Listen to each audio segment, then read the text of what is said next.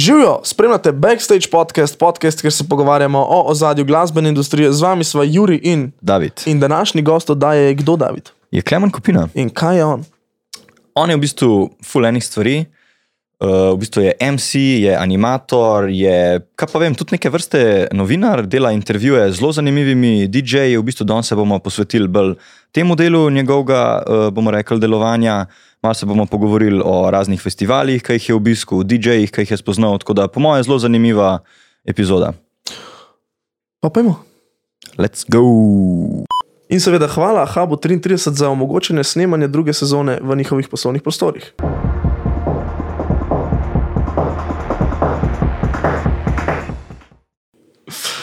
Zvok teče, Teče.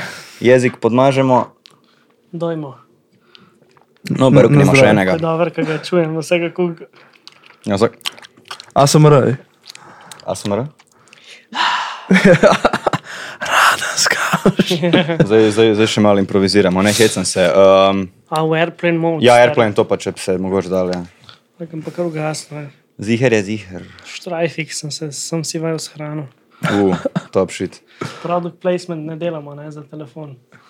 Da, Ne, to, to, to, to pa še ni pogodbe. ja.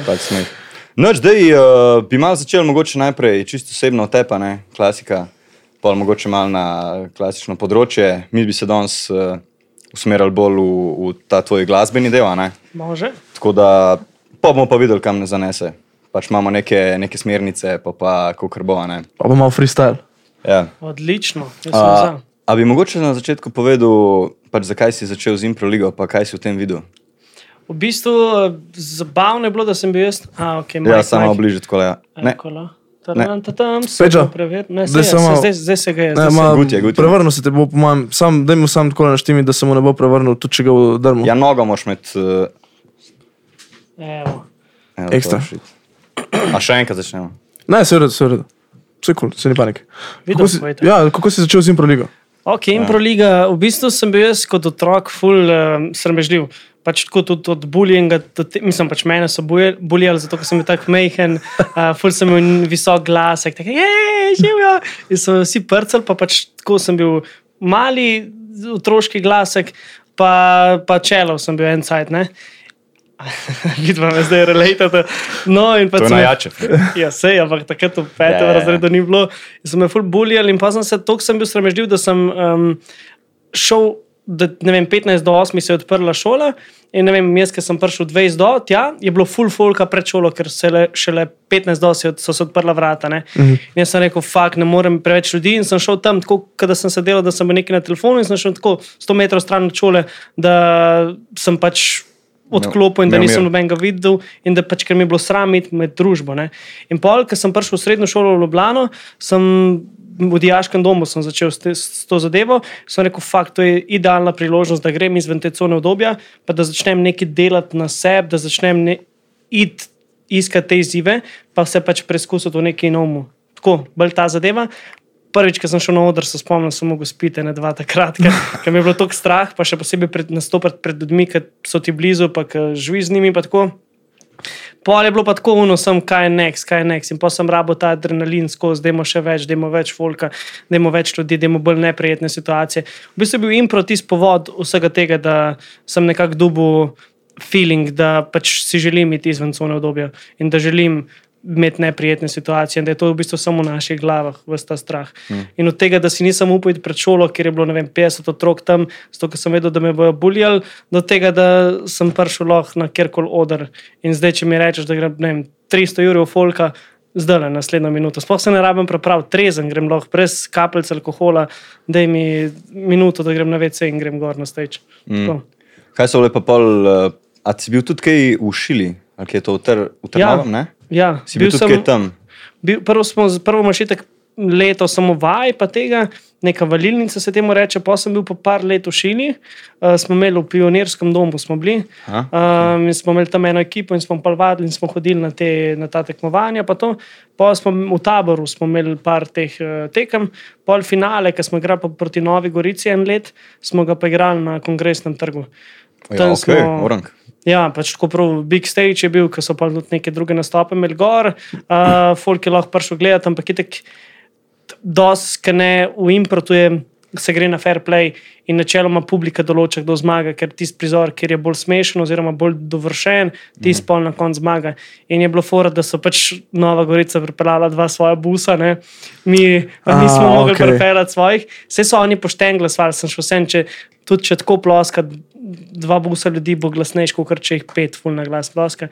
In pa smo izgubili tisto finale, vse so bili boljši, tako da zasluženo, ampak ja, je bilo zanimivo pa že. Za ljudi, ki ne poznajo impra, je bilo tako malo smešno tam sred kongresa gledati na to. Kako pa to zgleda, sploh treningi? Mislim, treningi v bistvu ti imaš um, samo ukvir, imaš impro je zgrajen tako, da imaš ti, ne vem, kaj da bi rekel 50, 60, 70, ne vem, na pamet govorim, igrc, oziroma okviri. Se pravi, ena igra je, um, mi začnemo vsak govori nek stavek in vmes je enka dirigira in ti reče, ok, ne vem, včeraj sem šel po plaži in je, ne vem, žanr zbereš pesmi ali pa žanr knjige in nekdo začne pripro- pripovedovati.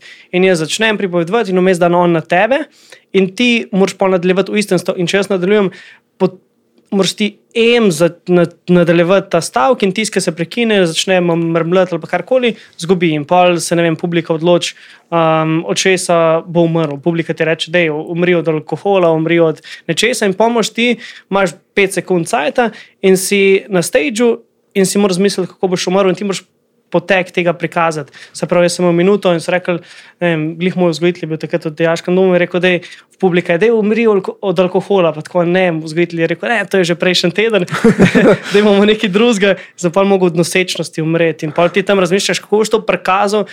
Pač znaš si, poro- probaš neke ideje dati v glavo, kako, ampak kaj, ampak pa, ki si tam na stageu, pa sem impro in moraš dati vse ven, sem tako fuk in jaz sem pa dejansko ne veš, kaj bi delal in jaz ti tek tam začne se dreti, uno to, malo ponaša štarce, malo primorcev, vmes pojevaš medicinske sestre, vse to. In pa kar naenkrat pride otrok ven, sem fuk, stari moj, črn je, moja beba. Pa, tako. In jaz sem bil, moja beba je bela in tako kar naenkrat imaš fuk in umreš od šoka, zato ker je pač tvoja beba te prevarala. Tako ne vem, pač milijon stvari se zgodi na improtu. Uh, pa imaš pa druge igre, ne vem, žanre. Um, enih, če bi ti to razlagal, bi bilo ene tri ure tega, ampak fule enih okvirjev imaš in pa znotraj teh okvirjev um, ti sam uh, improviziraš. So pa pravila, ne vem, pa imaš TV šov. Ki se pogo- Tako kot zdaj, vidva bi bila tam in pole sem jaz, sem naprimer šizofren ali pa ne vem, imam več osebnosti in se menjava. In ti si, naprimer, vidva sta na zmenku z eno osebo in je, se menjavajo. In pol skozi ta krok en pride gor, ki je ful, po- č- publika večinoma določa tep čustva, določa okoliščine, določa to, in pol ti zato se ne moreš pripraviti. Ne. Ti se samo lahko treniraš, da se po nekih okvirjih Znaš ravnaš. znajdeti. Ja, vse ostale pa pač publika ti določi. Aha, mi smo zdaj, ne vem, sred muzeja v Parizu in ti si na zmenku z eh, petimi osebami, ena izmed teh je, ne vem. Je ful romantična, druga je ful depresivna, tretja bi scenarij kar takoj poročila, četrta je ful karierna, in pol vmes s sklepom se menjavajo zadeve, in uh, pol pride nove osebnosti. Ampak to je tako milijon iger, pa ful zabavno. Jaz bi priporočal, da se pač, če koga to zanima, ful težko razložim v parih besedah, ampak je ful zanimivo se So že to super. Ja, mislim, tako je, ful, ful je fajn, ful je fajn in gledati in nastopati. Je pa pač glih to, kar publika določa. Publika se vpraša zmer, zato je tudi tako engagement, folk ni, da gre zdaj nekaj gledati predstavo, ampak publika pove, a mi pa hočemo videti ta prizor, mi pa hočemo videti to. In dajo predloge in pa se po njih ravnaš. In je, in je super, zato ker pač oni korigirajo neko, neko predstavo. In je full fajn. Pač daš, vidiš, koliko enih limitacij imaš v glavi, fakt jaz pa tega ne morem, pa, pa kar naenkrat si na odru, pa folk gleda. Pač Pa nimaš, ne morem, ne, Ja. ja. moraš se znati. To, to je najboljše. Blackneš nekaj. In to, je, to mi je super, zato ker ti da ogromno. V bistvu je Improliga bila tista, ki mi je pač switchila neke klikerje v glavi, ki mi je rekla, ok, mogoče pa se da stvari delati, mogoče pa ni vse tako težko, ker pol, ki se znajdeš v neprijetnih situacijah, jih znaš fulbr reševati, fulbr smut, zato ker si nauč, naučen nekih. Ne algoritmov, ampak nekih procesov reševanja problemov v zelo kratkem času, in to ti tudi jim proda. Milijon enih iger, ampak ful zabavno. no. Glej, sem te hotel pol vprašati, daj si videl, fakt, pismo meni. Jaz pa res ratam bol, ratujem boljši, pa ta pol preskok za naprej, ne, ka pol improliga, ki si rekel, ni bila več dostne. Daj, daj si rekel, kot si zdaj omenil, pa da bi probo še kaj drugega, s kaj več trila, a ne, s Ja. več, da ti da uno. V bistvu to je proces, nek, ki gre tekom tega ustvarjanja, ki ga delaš, je improliga v osnovi pač zelo, ne moreš od tega živeti, ne, ker je zelo malo predstav. Um, tudi tisti, ki to delajo, ki so profesionalci, pač delajo še druge stvari zraven, v večini primerov. In eh, pač je to zdaj v bistvu zgolj kot nek hobi, ki ti lahko prinese nek delni zaslužek, ampak.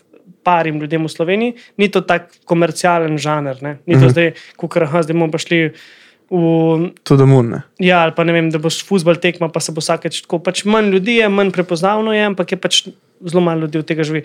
Pa sem pa pač rekel, še de, začel delati druge stvari zraven in pol vidiš, kje ni žanri, kje stvari te sploh še zanimajo, dodatno zraven. Ne? In pol odkrivaš svoje. Ne vem, jaz sem vedel, da me od nekdaj že šport zanima, od nekdaj me je zanimala glasba, um, nastopanje, igra in vse to. In pa sem rekel, pač da je noč, jaz bi realno furred preizkusil čim več stvari, da vem, kaj mi je všeč, kaj mi je sploh dobro. Ne. In pa sem pač najdel to ljubezen do glasbe, ljubezen do tega, da pač se nastopa, da, da animiram, da MC-am, da tudi DJ-am, pač vse te zadeve. To mi je pa dal, sem neko podlago, pa, pa pač ti odkrivi nove stvari v tem smislu. A pa si kdaj pomislil, da bi bil zelo profi igralec pol naprej? Oziroma se v, filmih igraš že? Tako, ja, mislim, imel sem. Iz tega kariero gradil je, to je bila tako vedno želja. Tudi vsak, ki se je kadarkoli malo bliže spoznal z igro, si po mojem to želi, ker, ker ne znam ti opisati, ampak jaz, ki sem na svetu, ne, nimam občutka, da delam. Pač pa je to oh, hudo. Nekaj se dela, ko mi čakamo, vsi išče, iščejo neke večje vloge, vsi iščejo neke bolj prepoznavne zadeve. In jaz sem bil tako, ne vem, spomnim se, da smo par let nazaj, ne vem, 4-5 let nazaj, snemali en film. Jaz sem celo poletje tisti film snimal za ston, cela ekipa je bila tam za ston, fotograf, snimalec, režiser, vse je bilo za ston tam, imeli smo neki sponzorja, pač mislim, da od Nikona nekoga in so dali opremo, pa neke druge še sponzorje. Ampak mi smo bili tam in smo samo uživali, hoteli smo delati kontent, hoteli smo delati film in pač družili smo in to je to. In pač valjda si želiš, jaz mislim. Ampak je pa problem, ker imaš um, ful težko dobiš neke glavne vloge.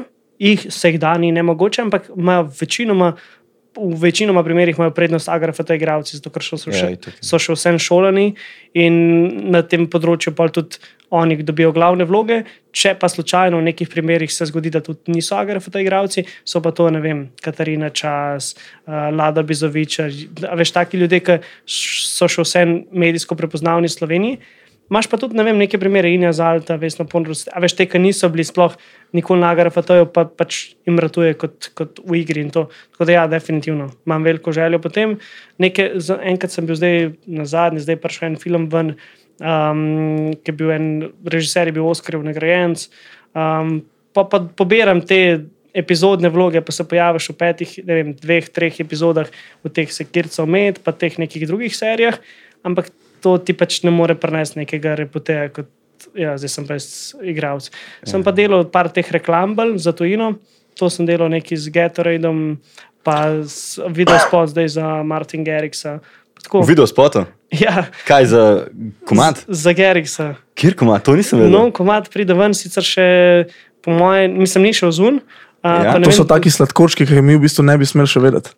Ni ja, v zunu času snemanja. Ni v zunu času snemanja, verjetno, ker smo to snemali že en cajt nazaj, bo zunaj, enkrat okay. mal, ampak to je bila mehna vloga. Pač ne vem, verjetno se bom videl noter. Snemali smo en dan, verjetno bom noter 20 sekund. Ampak še vse je spot od Geriksa, kar je tudi nek, nekaj okay. takega zadeva. Ja. V bistvu je bilo pa čisto smešno, ker je snemal na treh lokacijah ne? in je bilo full hudo. Pač, tako, kar naenkrat pač prijavil sem se na audicijo, sem šel na cast. In pol so me zbrali, ful prijazna produkcija, ful prijazna ekipa, režiser je bil. To vse je stemp, stemp records. Ali oni koga najamejo? Ne, oni so najeli zunanjo produkcijo za snemanje. Aha.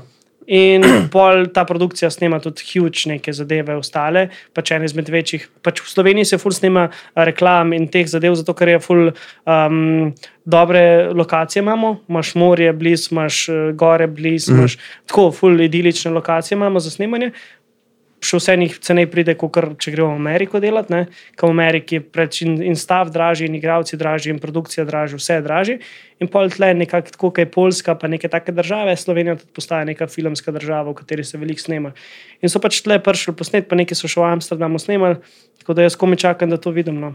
Um, sem pa itek podpisal ono pogodbo, da ne smeš nič slikati na setu, ne, ja, pa Ja. to, pa ne smem nič dati ven. Ja, non-disclosure No, agreement. Ja, ja. No, da. Kaj se pa zgodi, če bi recimo dal? Ja, kazni, kazni so Ja, zelo pač kaj, velike. neke, Penali. neki penali so napisani. Penali kazni, so, tako. nisem čisto točno zihar, koliko jurjev, ampak načeloma so to penali v smislu, da dobiš, ne vem, ponovadi to dajo kar visoke penale, zato ker vejo, Ja, da se ne folk vem, ne zabava. Ker če, ne, če bi bilo tako 200 evrov, bi rekel, mah, takole pa objavim danes eno, pa jutro, pa, pa jutro še Ja. vsak dan nekaj objavim. Če so pa to 50 ur, za 50 ur se pa ne boš šel zabavati, pa zdaj objavil, zato da pokažeš frendom, kje si bil. Kaj tako polka pride ven, enkrat zadeva lahko pokažeš rezultat. Ne. In vem, da je bila ena scena, enkrat mislim, da Huawei je imel eno reklamo, ki je Bejba dala, neki, neki so prišle behind the scenes fotke ven. In je bilo, kao, da je snemala s telefonom, je pa snemala s kamero, profi, nekaj v tem smislu. In pa je bil cel halo okrog tega, in mislim, da so bili pa lepi penali. Se redko kdo, ne vem, verjetno jih ne bojo zdaj ugotovili, da si del- dal ti to ven, sem še vsem se mi zdi, da je fajn spoštovati te neke predpise, dokler ne pride zadeva ven. Pa že pride- zaradi odnosov, pa veš, zakaj bi si zdaj uničeval nek uh, reputation. To se tako izve beseda, da si neki ven, noben te ne bi več v lifeu nikoli Vse to, klical. a ne? vse to. Mislim, tudi zaradi tega mi je pa realno uh, bilo. Lej, ko bo zunaj, bom pokazal, upam, da bo čim več sekund noter, ker še vsem si je to, ne vem, jaz, ki tako obožujem in IDM, musko in ostale žanre, mi je to pismo. Nek, neki, tako je kar fajn občutek. da Tak flex viz. Ja, tako, kaj pa ti neč, znam se bil včeraj sem snemal za Gerik, tako. Ampak še vseeno je to tako mehna vloga, da si ne moreš zdaj šteti, da bo zdaj od tega karkoli.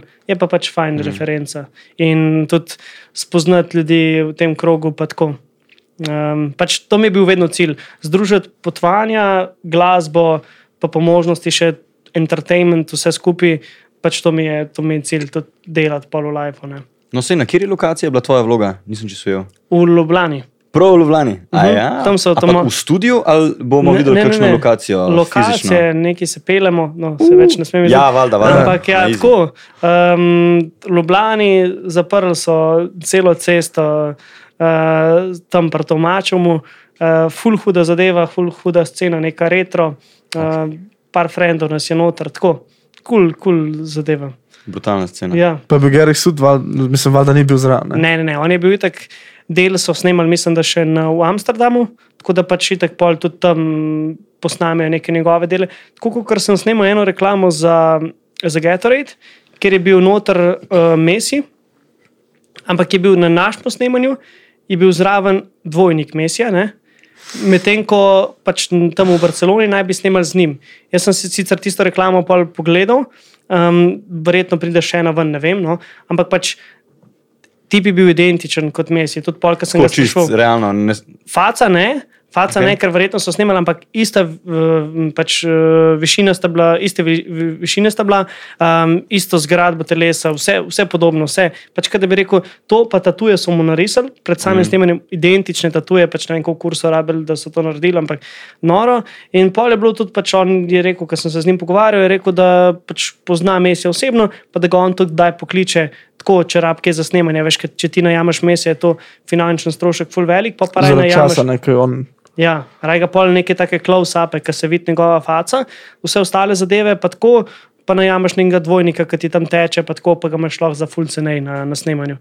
In tudi takrat sem bil tako, ko so rekli, da bo Messi tam tako gledam. Ja, pa ga iz vem, 200 metrov gledam, fuck je to on, je to on, isti zgleda, iste tatuje, vse isto, sem pač faco ni bil isti. Ne. Mislim tako, pač videl se, da ni Messi. Na, do tle gor pa identičen. Ne. ja. Tako da čisto sepsko. Ampak ja, take, take zadeve se tudi snemajo. To je bilo pač reklama za Gatorade, se snemajo v Sloveniji. Veš. Mislim, tako, take, glih za tega, ker je produkcija tle tako um, cenejša kot druge, pa dobre produkcije imamo v Sloveniji, full velike, Ja. um, dobro organizacijo, dobro vse, tako da se full splača tle delati. Pa tudi igralcev imamo veliko, ne. mislim, načeloma. Kva so pa pol kakšna nenapisana pravila v tem, kar, kar delaš? Recimo zdaj na področju, ki smo rekli, malo reklam, Ja. lahko pol razširimo tudi na MC-anje. Um, ne napisana pravila. Um, v bistvu, če gremo pri igri, je sam pač, kar se tega tiče, za neobjavljanje zadev, ne? pač to je tako osnovno pravilo. Um, pa jaz imam še, mislim, ni to zdaj, ne vem, če se ga vsi držijo, ampak pač jaz, če vidim, da ima neki igralec, ki ima res neko pomembno vlogo, pač ga ne smaram, tam ga pustim, da dela to, kar dela, zato ker verjetno mu gre milijon enih stvari čez glavo, verjetno si razmišlja, kaj bi. Uh, kaj mora povedati, ali ima kakšen stavek, ali ima nekaj, kar to in ga pustim pač primer. To pa pr probam, vsaj meni je to v navadi, da probam čim manj sprašovati. Folk je tam po 12 ur na svetu, njim se ne da več tam, zdaj se vsakmu mulcu in tam obadati.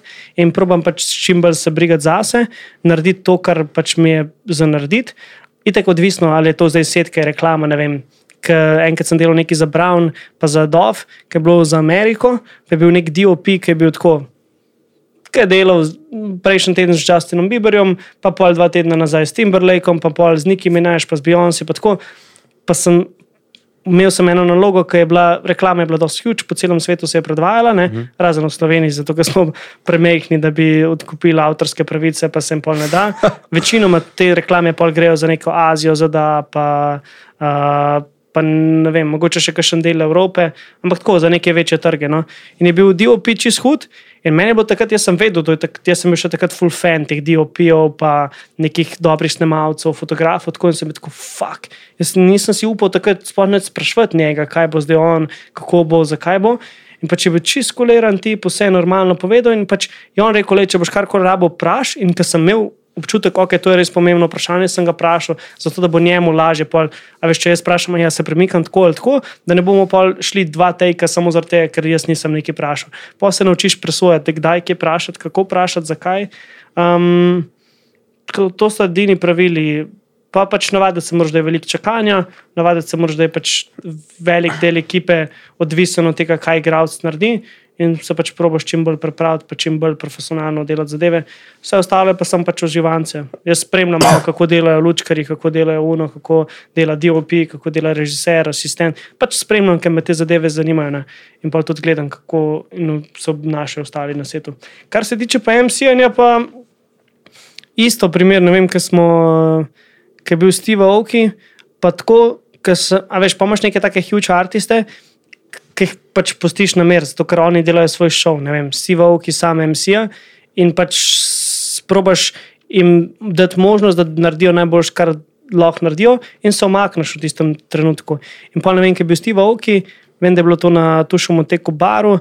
Uh, pač brutalna izkušnja, tip je showmaker, noro, pač ja, kaj to ja. dela. Vmes je bilo nekaj, ki je elektrike zmanjkalo. Izpade elektrike. Ja, pač res je bilo to, ne vem, šlo se je bilo tam 20 tisoč folka in pol, glih ta zadeva, ki sem prej razlagal, da pač jaz sem čakal na ta trenutek, meni je tako, da mi mikrofon karkoli ne rabaš mi prepovedati, in bo tako sem off, hej, uh, ne vem, cajt je, da greste gor. Pa še vem, da je bila ena scena, ki je bilo vem, tri minute so bile vmes, ki smo imeli jaz, pa David, en MC David, full kralj. Smo imeli nekaj tako, tri minute ima ta pete gore, ni meri ta folk. In pač me je to guš, me je to tisti trenutek, ki si tam pred folkom, 2000 folka, pa je to mal folk, ravno pred nekimi večjimi evropskimi stagi. Ali pa recimo IDC, ne 120 čukov. Ja, plus. Je to, ja. Je to, je to mal folk, ampak meni bo takrat to je za take trenutke se živi, tam greš gor, karkoli rečeš, folk upošteva načeloma, je to roke gor, smo v ne lučke, smo delali crowd control, levo, desno. Um, karkoli narediš, je tako efekt, manj si tako, wow. That's huge in se počutiš, ne vem, meni je to en izmed boljših trenutkov v lifeu, ki si tam gor. Ampak to je nepripravljeno. Mi dva sva se sem pogledala z Davidom in sva rekla, ok, deva, cep in sam greš in sam delaš. In um, ja, ne napisano pravilo, je pa pač delaj po feelingu. Um, Sicer klej, klej je prišlo ful prav to neko jedrno znanje iz ja. improta. Ne? Ja, absolutno. Ne, Definitivno. Ker tle tudi imaš možnost, glede zaradi tega, ker sem pri Impro se naučil že, da pač ogromno krat zagusti ne? in ogromno krat imaš um, nek trenutek, ki ne veš, kaj bi naredil. Glede zaradi tega se pa tudi na takih situacijah, ko imaš 20 ur folka pred sabo, ti ustane nek spomin, da okay, zdaj pa jim protajam, let's go. In se jim pač ljudje razumejo napake in ljudje pač razume, da se vsak daj pa kdaj zmot in tudi to ni na, na, nič narobe, če se zmotiš tam. Pač včasih gre, včasih zatrokiraš, ampak kakorkoli vedno moraš iti dalje in vedno moraš improvizirati na v dani situaciji. In zato je meni tudi včasih mi je ful lažje, če folk mi ne pove, kaj bo, sem reč me, ki me najame za dogodek, hej, to pa to imamo. Lej, to si preber prej, ostalo bomo pa improvizirali. To je meni najbolj. Pač po eni strani mi da to znak, ok, zaupajo mi, do, do, zaupajo mi do te mere, da bojo uh, da vejo, da lahko improviziram neko zadevo. Po drugi strani pa meni to super, ker se bo mi tako najboljša zadeva, najboljši event, najboljše vse zrata, ko je impro, ki je spontano, ki ti odreagiraš na situacije, odreagiraš na, na ljudi, ki so tam, se prilagajaš publiki, se prilagajaš okolju, vse to. Pač, ker itek nikoli ni več. Če imaš ti neke planirane fore, je sicer kul. Cool, ampak vsem bolj deluje. Veš, ti ne moreš vedeti, kdo bo na poroki, kdo bo na eventu, kdo bo tam, iz katerega boš lahko naredil neko zgodbo, story, joke, stand-up, kakorkoli. Ne. Je nekako najbolj iskren tvoj input, pride takrat ven. Ja, meni je to najboljš, ker pa še dobro ker se ne rabim več prepraviti. Pa. Ker veš, da bo sam impro ja. in si tam moment in pa gledaš tisto gospo in gledaš uno gospo in gledaš unga tam in pa sem joke, joke, joke, joke, joke. Pač malo mi je, pa še mi ta impro, pa še mi um, ta. Um, biti v momentu, biti tam, stand-up narediti tam, nisem stand-upper, ampak tako, če moram. Lahko povem za pet minut materijala, pa mi zmanjka.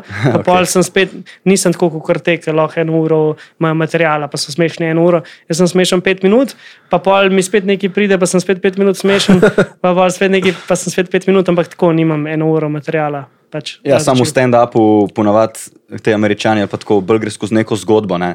Ta, mora, ta mora biti resna štanca. Ti, ti si v bistvu tam samo zato, da uh, nekako go, golo vzdi, uh, povzdigneš vzdušje. Ne. Ja. Ene, enega folka, ki je že tako, tako nahajpan, najbrž.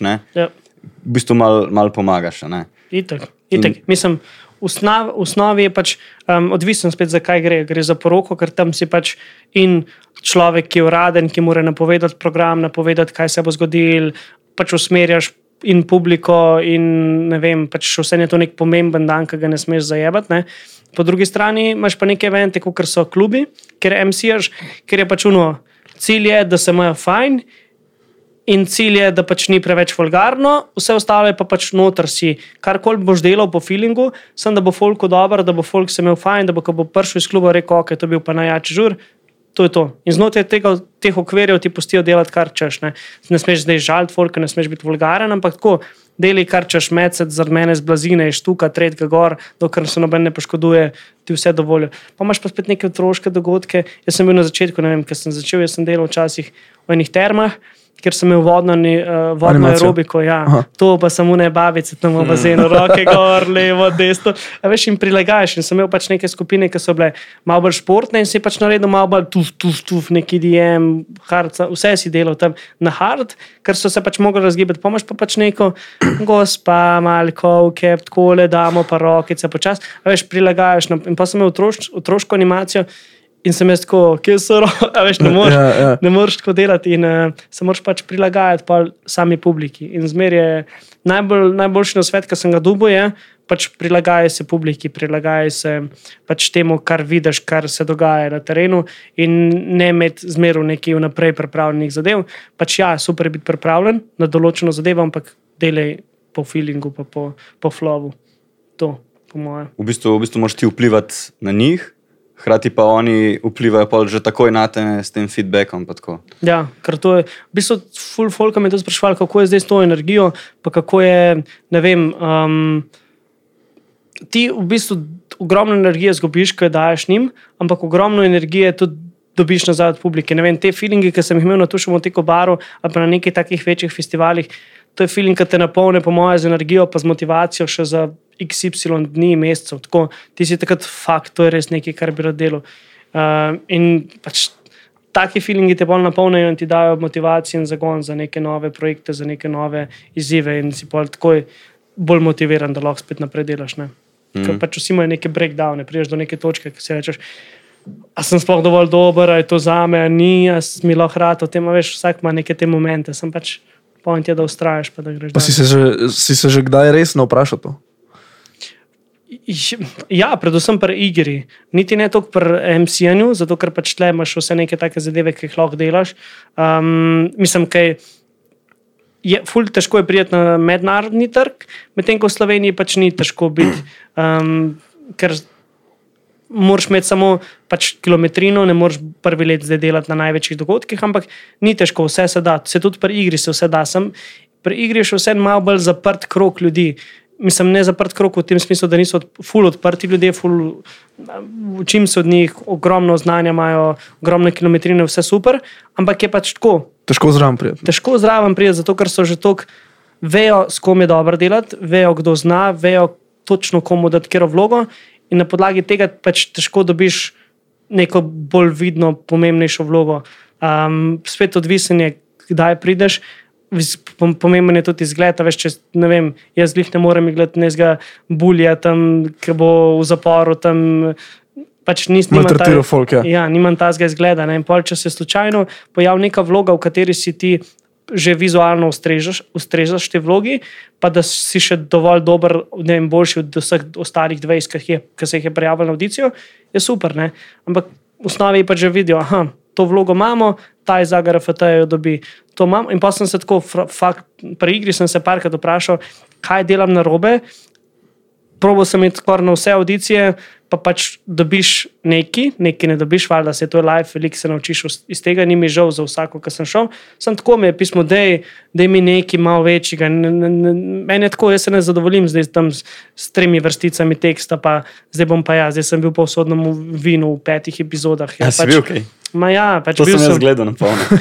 ja, bil sem tam, v par, parih epizodah sem bil na takar, sem imel tam ne vem, dve, tri epizode, ki sem imel tekst, pa so mi neko denarnico ukradli, pa, pa smo se tam glede tizga buhali, pa pa še v neki prvi sezoni, mislim, da sem se pa z neko, mislim, prva, druga sezona, sem se pa neki lupčko tam za nobejbo, pa smo imeli nek zmenek. Uh, ampak tako mi je, ono, dve, tri epizode, pač vse neki je, še vse je fajn, ampak pol na koncu koncu si tako, da mi nekaj več. Pač, sprašujejo se, ali sem jaz kriv, da nisem dovolj dober, ali je krivo to, da pač nisem iz pravih krogov, da pač nisem na grafitoju, ali je krivo to, da, da mogoče nimam dovolj znanja. Ne vem, sprašujejo se, kaj delaš na robe in kako lahko to popraviš, da dobiš neko večjo vlogo. Ne. Ker še vseeno pač v Ameriki je tako, da dobiš nek one-time break, ne vem, bam. In lahko iz tega fully stržeš, če si dober, pa če znaš, pa če imaš dobro ekipo za sabo. Ko posnameš, vem, eno serijo na Netflixu ali pa neko, nek huge vlogo v, neki, v nečem dobiš, pa če si pameten, pa če imaš dobro ekipo, te bo tako eksplodiral in boš rato, huge zvezda. Ne. Na, načeloma rabiš en velik break, ki te pol odnese naprej. Lahko pa pač imam, poznam tudi ljudi, ki so imeli en huge break, pa so imeli neko huge vlogo pa, pa nisem imel dobre ekipe, dobrega PR-a, dober, pač ko pa so začeli piti, pa to, pa, pa sem dol, pa jih noben ni več nikoli videl. Sem tako je mal. Pač, Konc koncev, ja, se sprašuješ. Pri MCU-ju pa ne. Pač se mi zdi, da sem rabim še kilometrino, veliko se moram še naučiti, veliko znanja moram še dobiti, spremljam ljudi, ki so mi, ki so mi dobri, ki dobro delajo. Um, in pač je treba sam rast, rast, rast, se učiti nove zadeve, in slej ali prej bojo pršali. No. Ker še vse je, tudi zdaj, ko sem delal z nekimi mal tujimi MC, sem spoznal, da pač je še vse en zaprt krok, ampak enkrat prideš zraven, pa pač pogoje, da si res dober, se da vse, vse zmeniti. Pač je manj zapr, zaprt krok kot igralstvo. Kaj pa, ki si rekel, da poznaš tudi ljudi, ja, ki so imeli huge vlogo in so pa začeli piti. ne? In je šlo okay. dol, in ostale, ostale, Ja. ja. uh, ostali dejavniki, ki so. Kako ti gledaš na, na vso to poseganje po, po raznih uh, getaway substancah, ali je to alkohol, ali so to prepovedane substance? Ja, pač jaz ne, nobenih substanc ne jemljem, zato ker mi je že zdaj mi je tako dober, da se bojim, kaj bi bilo, če bi kje vzel. Pač ne, da se bojim učinka, takrat, ker verjamem, da bi bilo dobro. Ampak Ok, kaj kot tega ne bi bilo? Sej, kaj kot tega ne bi bilo, kaj bo naslednji dan. Jaz sem, starim, jaz sem ogromno, pač pa sem delal z ogromno DJ-ji, ki so rabili neke substance, da so sploh lahko prišli na stage. Pa sem tako, jaz ne džadžam, vse fajn, vsi, vsi pač nobenega ne bom džadžal, ampak po drugi strani jaz tega ne rabim. Jaz imam toliko energije, že preveč imam te, že malo na meji hiperaktivnosti, da pač že včasih grem lahko trezen na stage, pa ne rabim niti kapljice alkohola, da, da naredim. Pač fajn je včasih spiti, sem to, da si malo bolj opušten, da pač si na valovni dolžini uh, od teh, ki so pač na partiju, ampak v osnovi pa pač ne, ne rabim. Nikoli nisem imel želje potem, imel sem ogromno krat že um, možnost probati, Pa sem pač tako, ne vem. Pač mami me je tako zgajala, da je rekla, le, klemen, probi vse, kar hoče, sem ne se mi drogirati. In sem pač rekel, le, ok, ne bom. In glede za te, ker sem že tako zgodaj, jaz sem pač v drugem letniku srednje šole v Ljubljano, sem imel milijonkrat priložnost to probati, pa pač mi je bilo uno. Tok mi je dobro, zdaj tok se počutim v redu, da mi je več mi pomeni kvalitetno tako biti, pač uravnovešen sam sabo, vedeti, kaj so moje vrednote, kakšne so moje čustva, kako rešiti sprot težave.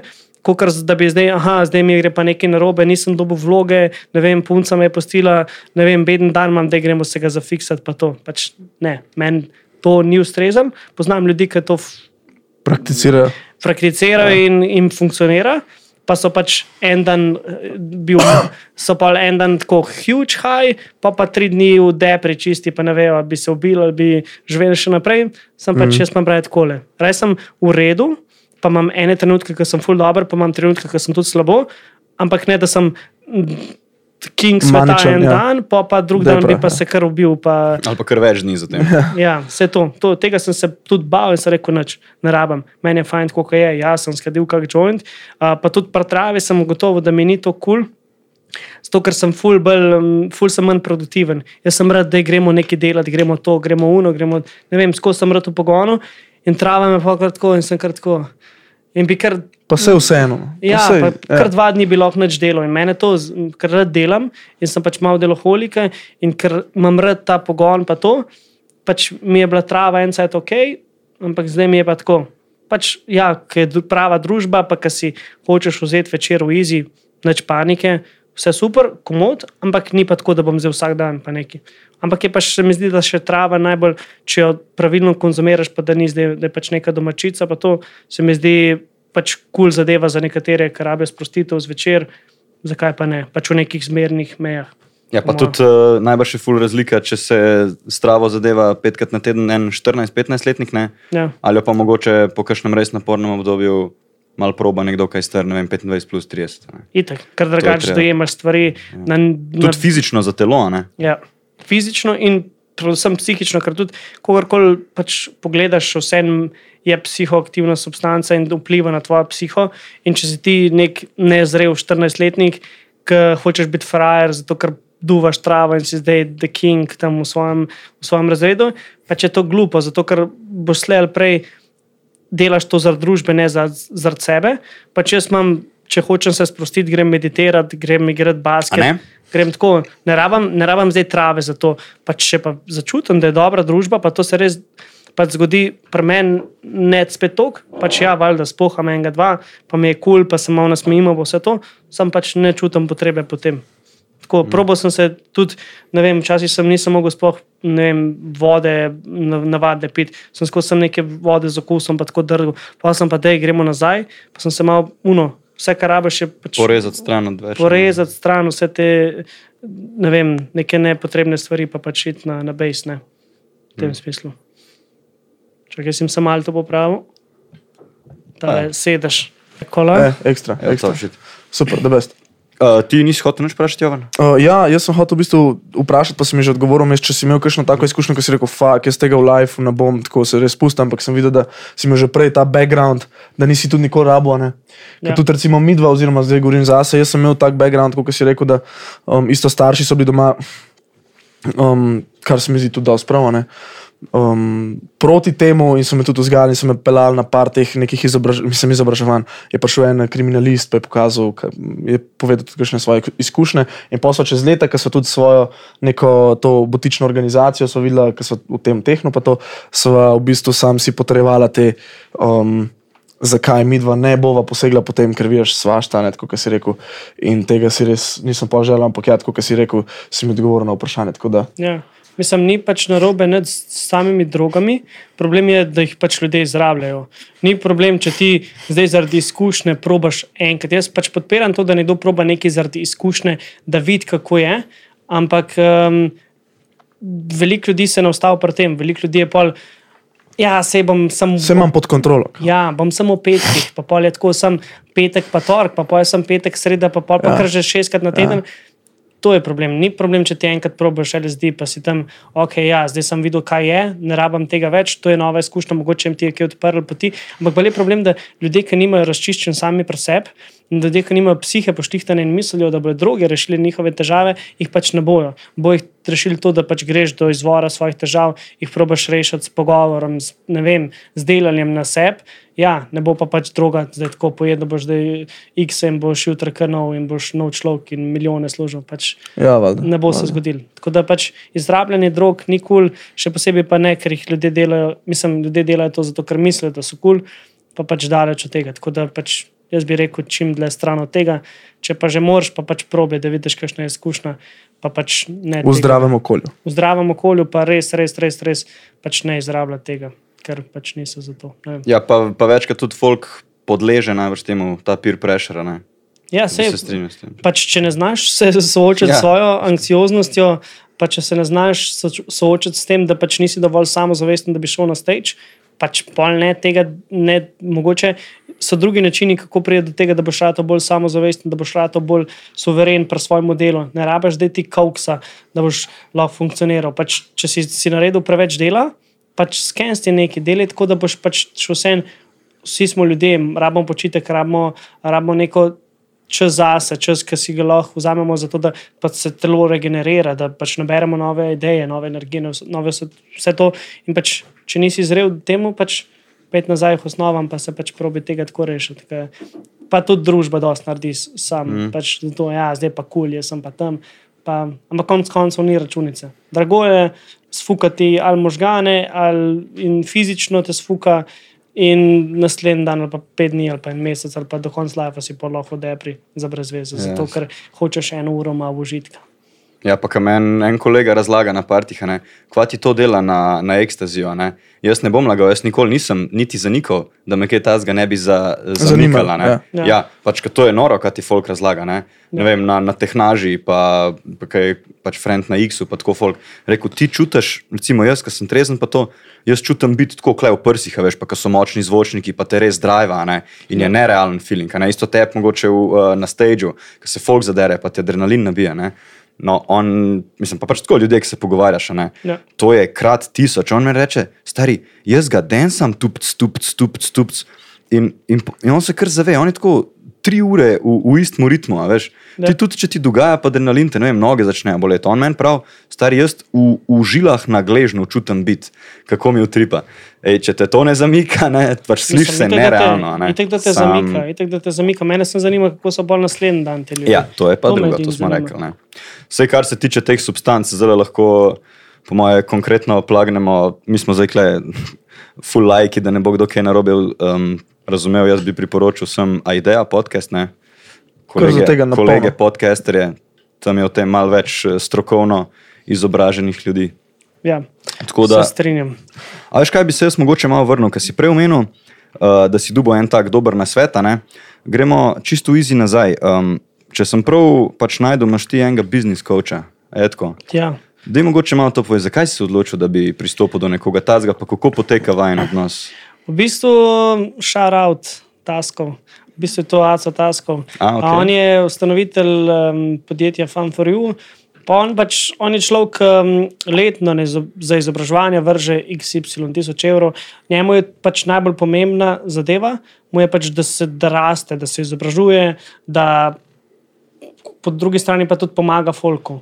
Ne, in pač jaz sem začutil, ker jaz sem človek, ki bi delal vse, ampak nimam, um, včasih mi manjka malenkost organiziranosti, pa malenkost time management pošlihtati. ne. Ker še vse jaz, ker mislim, da lahko neko zadevo, ki jo sicer rabim eno uro za njo, pač moj možgan, eh, se to jaz lahko naredim v pol ure. Ja, klasika. To je meni možgani skozi. Ja, vse lahko, jaz mislim v teoriji, lahko jaz naredim to v pol ure. Sam drugo je pa zdaj, če to res efektivno lahko naredim v pol ure. Ne.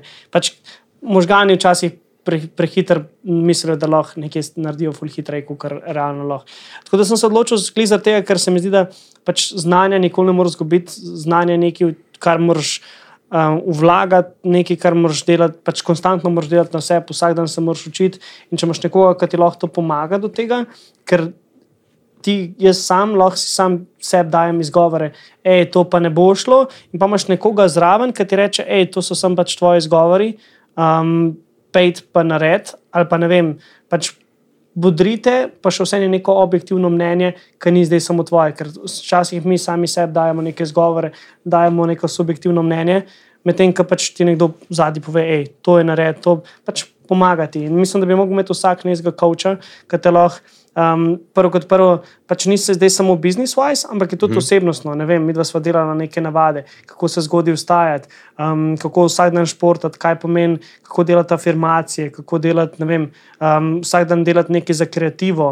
Um, tako, pač imela sva neke navade, habit tracker je pa tako, da sem pač jaz to delal in sem pač meril svoj progres, kako je šlo vse skupaj. In pač rabaš nekoga, ker če si jaz rečem, jutro bom pa začel, ne vem um, brati knjigo, pa bom vsak dan bral pol ure. Vsi smo bliže tam, vemo, kako je. Če imaš pa ti nekoga, kam moraš.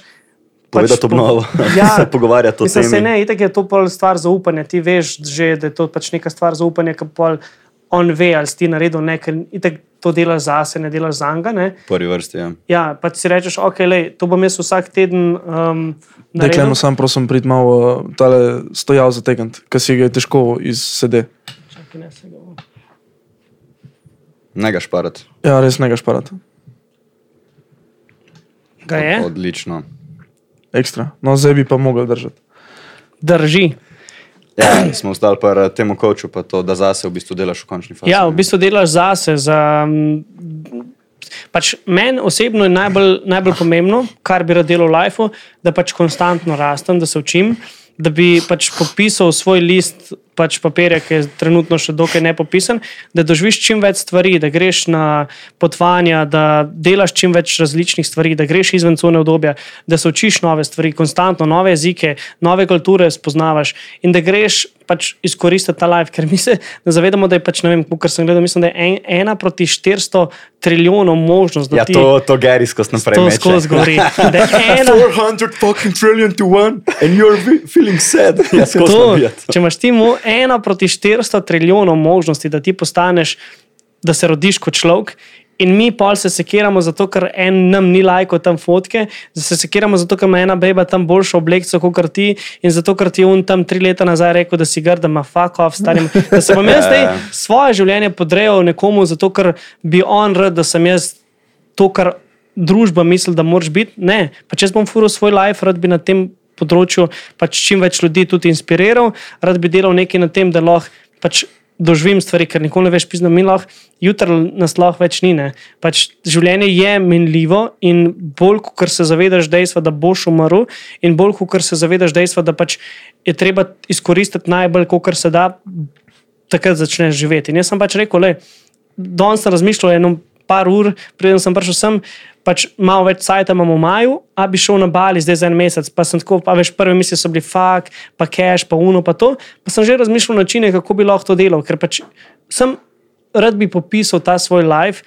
Pa pač, ko bom, ne vem, star 70, 80, 90 let, pa bom na, na smrtni posli, pa bom rekel, stari moj, doživel sem čisto vse, kot sem hotel, naredil sem kakšno pizdarijo, ki je mogoče pač take normalne neke zadeve, ki mi ni žal, ker sem pač šel izven cone in sem rekel, fuck, to je life zato se živi. In bi pač rad probo vse, skočiti, ne vem, vse stvari, tako adrenalinske, jaz sem adrenalin junkie. Okay. Sem da pač se gre in se dela, in se pač popiše ta list, in se dela. Ena proti 400 trilijonov možnosti, da se rodiš kot človek, mi se pa tle sekiramo za neke bedarije, pač noro. In pač vsaka zavrnitev je tudi dobrodošla, in iz vsakega neuspeha se nekaj naučiš. Um, in pač jaz bi rad sem konstantno rastel in rastel in rastel, več znanja, več izkušenj, več kilometrine, pač na koncu koncev lahko boljše zgodbice, ko greš okoli. Tako, pač, ki v svoje froce, vam rekel, hej, to se je pa takrat zgodilo, to se je pa takrat. To svojo neko, ful lahko dobro predaš, neko baklo, imaš neko zapuščino. Se to. Res, ja, ali pa, ja, ne, ali pa pač imaš čisto svojo zgodbo ne, in pol na podlagi stvari, ki si se jih naučil, pol kdo drug ne tvojo baklo, ampak svojo. Ne, ja, pač ti, jaz, jaz sem si želel, glede za to sem hvaležen za tega mentorja, ker m, glede na to, da sem star 24 let, imam možnost še ogromno let rast in rast in rast. In pač jaz bi rad vsak let naredil nekaj zase, um, zato da pač lahko si vsak let na višjem nivoju. Ne? In če imaš ti nekoga, ki je ob tebi, lahko to hitreje narediš, kot če si sam. In jaz, ko gledam zdaj dogodke, ki sem jih delal tri leta nazaj, ali pa ne vem dogodek, ki bi ga delal, če bi ga delal danes, bi delal na čist drugačen princip, ker se še učiš, rasteš, nimaš kilometrine. In zato pač definitivno velja nekaj v tem biznisu kilometrina, izkušnje, pa pač to, da, da konstantno izboljšuješ samega sebe. Ne. Tako. Mm. Ja, pa tudi, ko si omenil, kakšne zavrnitve. Ja. V bistvu lahko kdaj kakšna zavrnitev, ne, ne vem, tako osebno ali pa v biznis svetu, najboljša stvar, ki se ti ni zgodila. Ne. Ja. A si kdaj pomislil tudi z tega Itak. vidika? To je, po mojem, kar kul cool mindset. Ne. Ja, enkrat sem mogel to, ne vem, da delal sem, dobil sem ponudbo, da bi šel delati na Lowlands, to je en festival na Nizozemskem, kul cool festival, imeli so headlinerja Billy Eilish. Wow. In jaz sem huge fan od Billy Eilish, glih zaradi tega, ker poznam zgodbo zadnji, poznam, kakšen projekt je ona. Pa to, da nek drugačen artist lahko pride in poruši celotno sceno in postane najbolj trending artist, to mi je bilo fen fenomenalno. In mi bi jih takrat mogli imeti, pač tudi, um, mogel bi pisati članek o tem, uh, pa pač verjetno bi imeli še intervju z njo.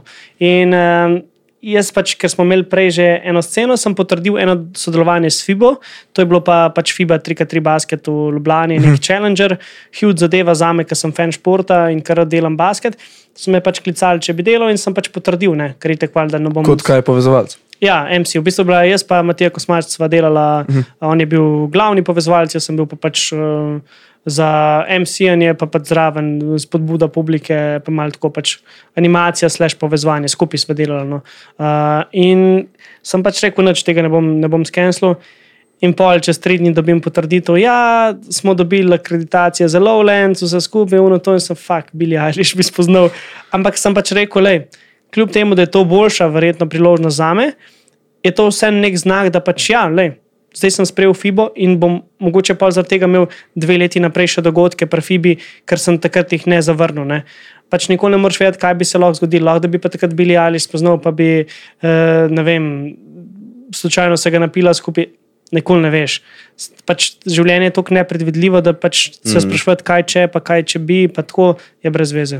Je tako, kot Gary skozi tisto zgodbico daje naprej. Veš, če poslušaš kakšne te podcaste, pa to, Ja.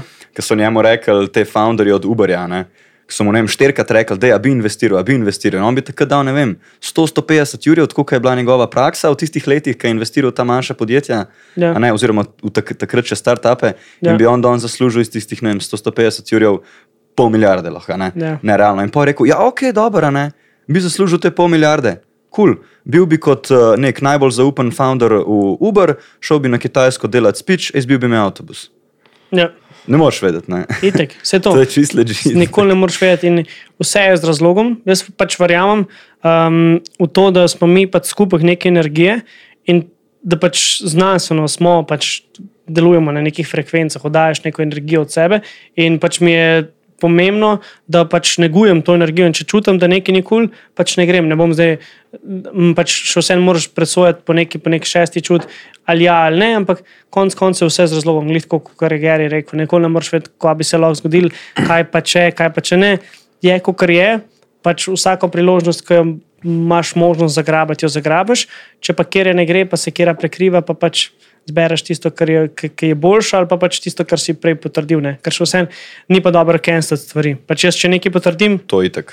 pol potrdim, kljub temu, da sem pač bi lahko mogoče neko boljšo zadevo delal, ampak pač nekoga drugega pa zajebeš ne? in ni to kul. Cool. Tako da dobre stvari se bodo dogajale, ker če verjameš, pa delaš dobre stvari, slej ali prej sem tako bil glih na eni točki.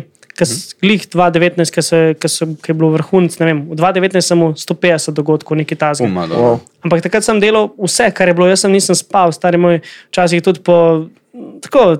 Tri dni si spal po dve ure, pa si šel naprej, pa to je bilo nehumano tudi, ampak jaz sem sprejel vsak dogodek, ki sem ga dobil.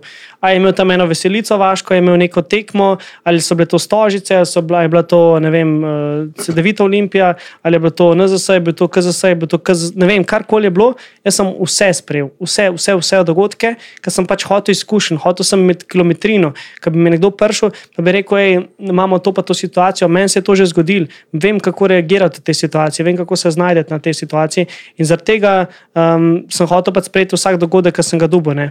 In sem pa tudi na podlagi tega um, pač bil malo prekurjen. Uh, in pač takrat sem gledal na te stvari malo drugače, kot zdaj, zdaj bolj cenim svoj čas, pa svoj privatni čas. Takrat sem pa pač cenil um, neke druge zadeve bolj. Ampak ja, glede tega sem pač dobil ogromno nekih izkušenj, ki so mi pa lahko prav prišle. Kaj pa, kaj si rekel, um, prej si omenil, ja, da so te poklicali prek neke agencije, ne za Lowlands. Uh -huh. um, Delo si, oziroma šel si tudi v to ne kot uh, MC, ampak tudi neko intervjuvanje in to. Da, da mi povej malo to plat uh, zgodbe. Ne? Oziroma, ja. ne samo za Lowlands, pa, pa tudi uh, te backstage z Geriksom in z Van Burenom in te zgodbice, ki se dogajajo. Ja, v bistvu tle nisem mogel priti zraven kot MC, ne? ker je še vse en, to so pač neke huje zadeve, ne moreš ti zdaj kar eh, iz nekega festivala v Sloveniji priti kot MC v tujino, ker se moraš pač uveljavljati v tujini prvo.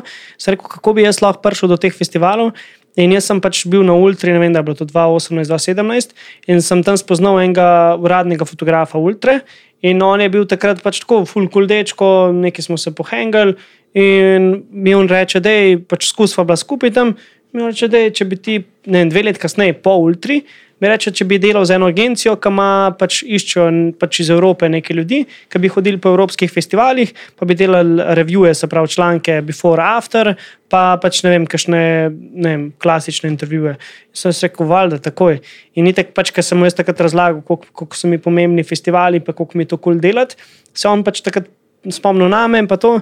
Um, pa parkrat sem še dobil ponudbo, da bi šel v Ameriko, sem pač mi bilo pa stroškovno, mi ni bilo, mi ni bilo pač za iziditi se. Ne. Vse ostalo v Sloveniji sem pa pač, mislim v Evropi sem pa šel. Backstage je bilo, ne vem, Geriksa sem spoznal na, na Zigetu, full skoleran dečko. Imel, jaz sem bil takrat še full precepo, ker sem že. Nisem mu hotel težiti, ker vem, kako gre DJ-jem na živce, če, če mu skozi nekdo teži, kaj tam s frendi. pa smo bili pač tam v backstageu, pa v green, green roomu, in jaz tako fakam, rečem za selfie, ne, in mu rečem prvič za selfie.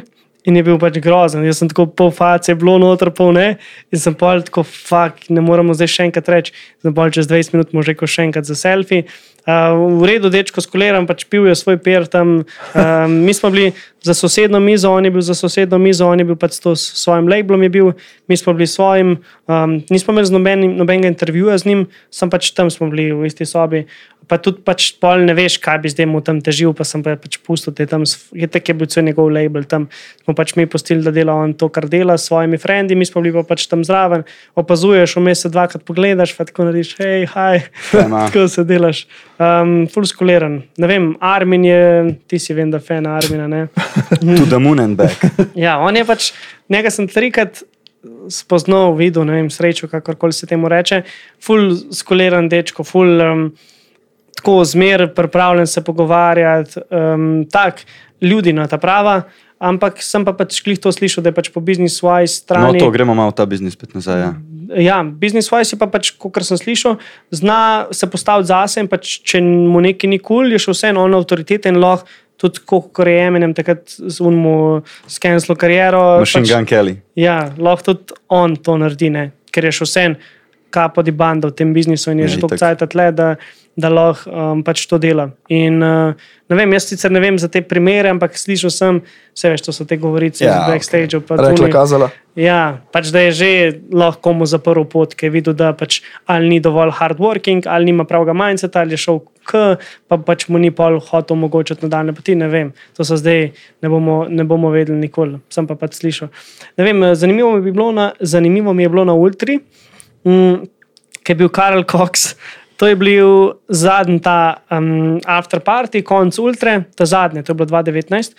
In um, after party, ki je za, pač, za te stafovce, ki pridejo sem te, pač, se ga odpočiti od tega, kar so delali tri dni. In pač pride ten Karl Cox in je bilo tako, on pa ena bejba latino. Um, Plušna, gospodična, tako ne vem, 20 centi manjša, 30 centi manjša od njega, in pa tako sedem varnostnikov zadaj. Se veš, kaj še ni kar, kako yeah. so oni pač. Da pride sedem. Ja. tipov, ga ne more dvigati. In oni imajo sedem varnostnikov, istih kot on, in so tam hodili, no, ena latino, bejba, uh, in se šetata tam zadaj, pa polni ultra angels. Ne vem, tako zanimiva izkušnja. Um, Afrojack mi je bil full kreten. Ja.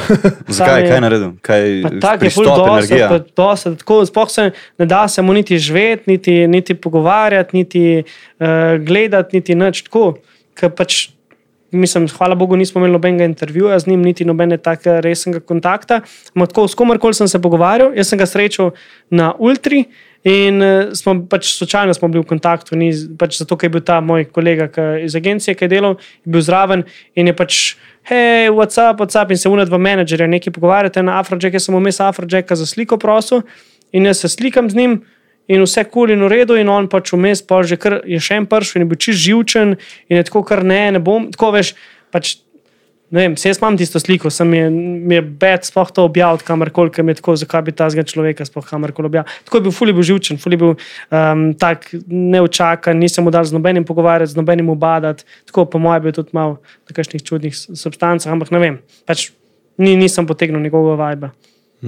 A pa si se kdaj tako ustrašil, da bi se slučajno naveličil teh festivalov, pa haj pa koliko je recimo stvari oziroma projektov, ki jih sprejmeš prek te agencije ali pa prek kjer- kjerekoli druge v primerjavi, koliko bi jih lahko. Ker prej si rekel, da si rekel vsaki stvari ja, ne? Ja. ampak pri teh festivalih pa ne močno vse, se tudi terminsko pokrivajo. Ja, se to mi je bil problem, ker sem, naprimer, zdaj sem dobil, uh, mislim, biti dobil akreditacijo za Tomorrowland, če bi se zgodil 2020.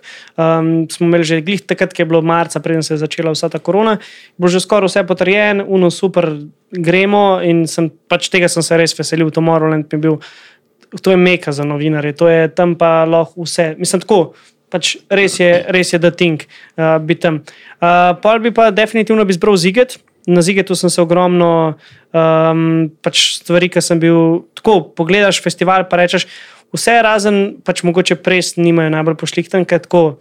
Pač, No, mi, ki smo fotkali tam, ne vem, kaj sem fotkal Meklamorja, pa Post Malona, pa, pa Geriksa, noč organiziran. To je tako, pač prideš in tisti, ki je prvi tam pred vrati, tisti fotograf bo šel noter, če ne, ne. Edini, naprimer, Ed Sheeran je imel list, mm. pa enih par takih je imelo, še svoj list, kdo lahko, ker fotograf lahko gre, da gre lahko samo uraden. Ampak tam v fotopitu tako, pač nisi mogel vedeti, da boš prišel noter, boš ne, boš dobil fotke ne, tako malo so, mačari so pač na, na momente neorganizirani. Festival, kakorkoli bil pa zelo lep, zelo organiziran, vse super, vse fajn, mislim, tako en izmed boljših. Um, zbral bi definitivno festivale, tiste, ki so mi blizu, uh, šel bi na Lola Paluzo. Um, Zakaj? Glik za tega, ker sem imel lani že priložnost, mislim, lani, takrat preden.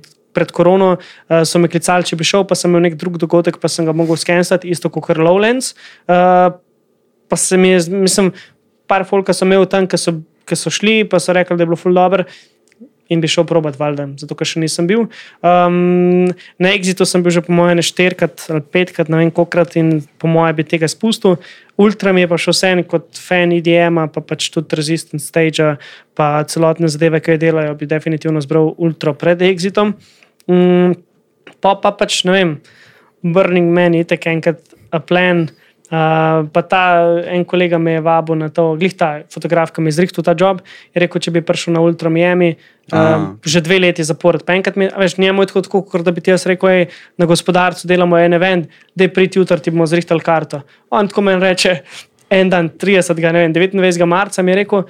Yo, you want to come? Like, uh, I have the I have the tickets for you. You can join us. It will be super fun, stuff like that. Uh, I'll have the VIP section for you. We'll have the backstage exit. Vse je, vse je on naštel, kaj bi lahko. Jaz tako, ja, yeah, but I'm in Slovenija.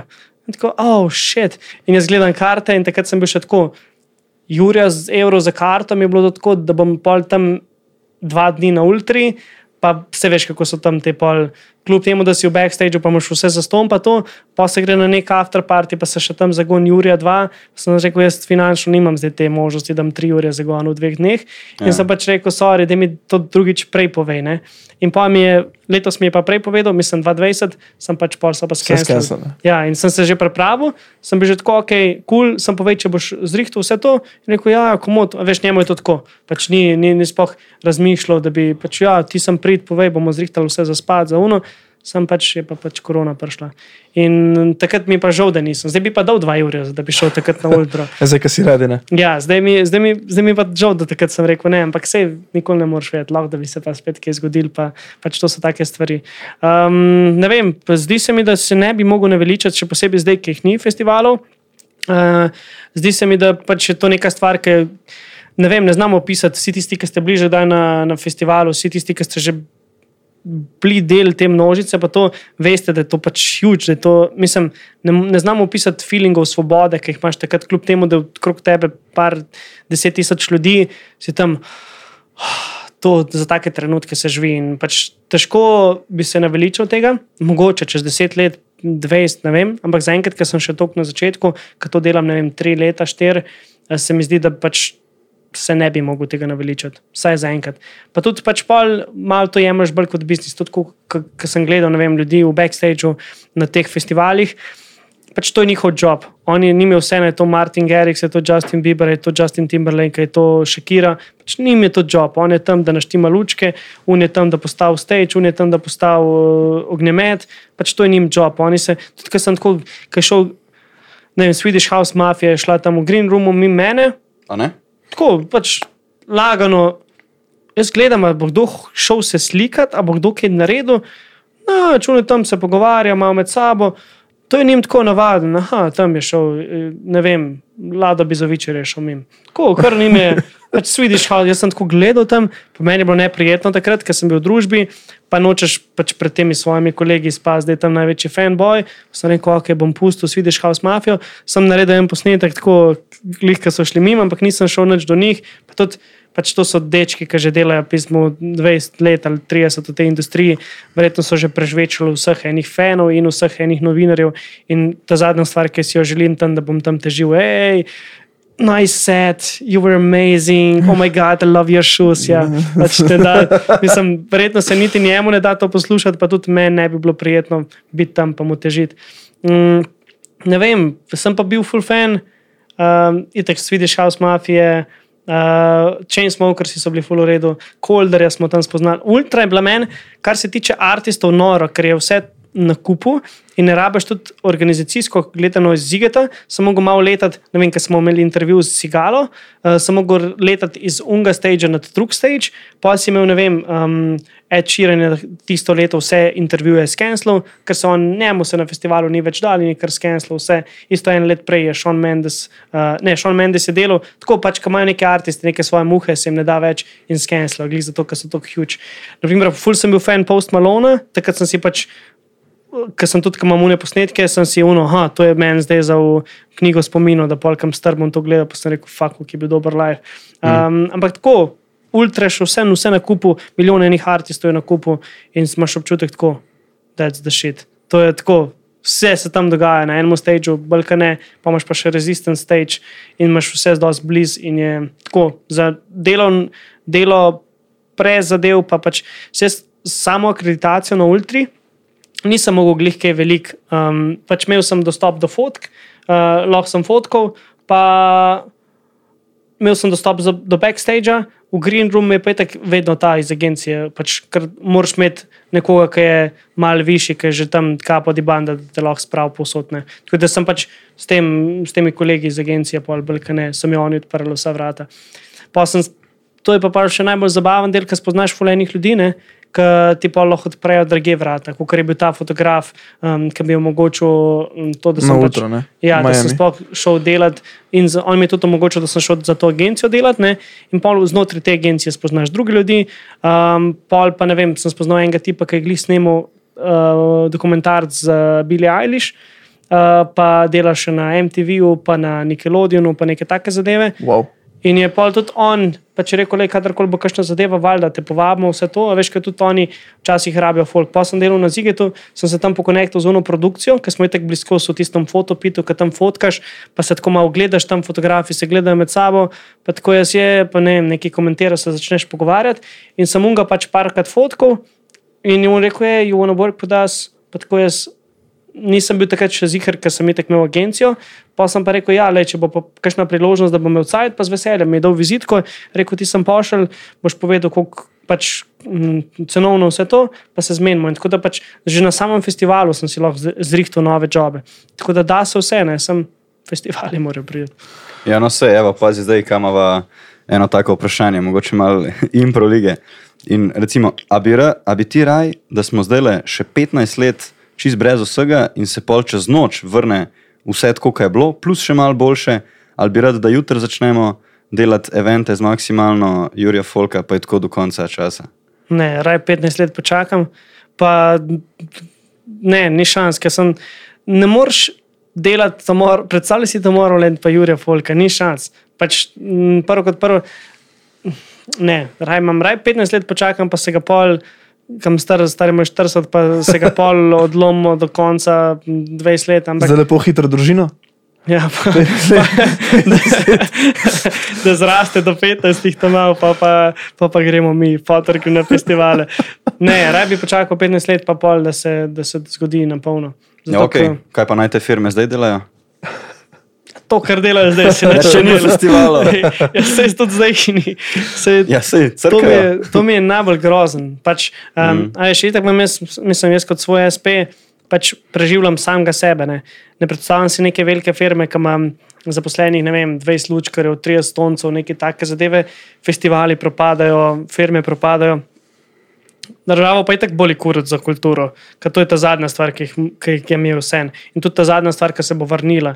In mi je pač tako, pač pustimo zdaj te, ne, da ne bomo preveč zašli, ampak tako mi je. Ma, Cerkev saj. ima lahko 3000 ljudi, a Bog ne da, da bi bil kakšen event. Jaz takrat, ko sem imel polet, vse je prepovedano. Jaz sem zgubil milijon jobov, sem SMS za SMS, skenslamo to, skenslamo to, skenslamo to, skenslamo to. In pa vidim 3000 ljudi na brezjah ali kaj je že tam. Stari, ampak kjer je pa Bog, tam pa ni korona, ne me fukat, stari. me Prav, takrat sem bil pa, pa prej sem bil še tako toleranten do teh vernikov, pa do vseh teh uh, božičkov in tega pizdarija, ampak pa sem pa rekel, stari moj, ne me. Če lahko ima tam un 3000 ljudi, jaz pa ne smem evento delati, pa koliko ljudi zaradi tega ne bo dobil plače, pa koliko ljudi ne bo mogel nahraniti svojega otroka, zato ker. eh, Mislim, bil tako fucking. Mislim, takrat me je pa prav prah dvignil in sem prav. Nim, nisem imel več tolerance do teh, eh, do teh vernikov in do tega, da duhovnik dobi 700 evrov, en študent, pizda, ki pa dela tam za 5 evrov na uro, eh, 8 ur, pa še to ne more zdaj delati, ker zapre za 12 dni, pa odpre za 11 dni, pa, pa spet zapre za 3 tedne. Un študent ima pa 150 evrov na let.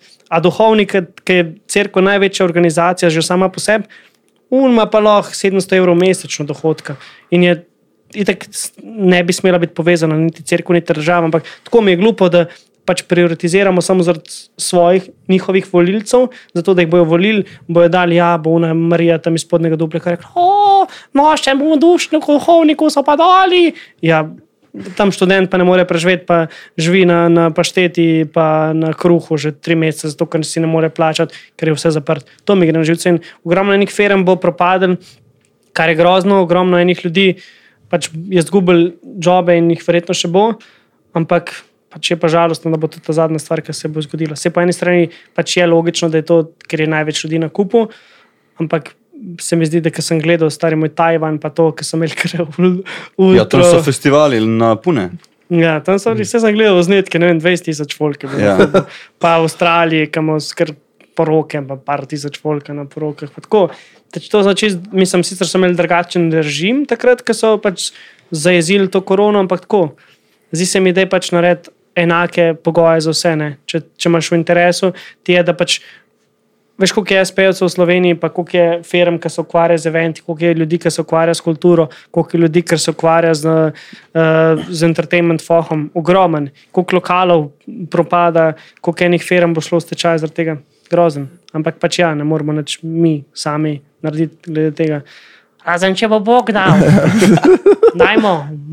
Rekla, da imaš luč lahko dol po svetu. Ja, naj, božič. Pa bi zdaj mogoče spremenil mnenje, bi počakal 15 let. Um, ne, ne, mislim pač ne bi spremenil, vse to je realno, niti se nočem predstavljati, da bi se ta vajna trditev uresničila. Ne, se to ni To, bilo to, to, to samo. Uh, Mislim pač ta mm, To je bil predlog dveh izmišljenih scenarijev.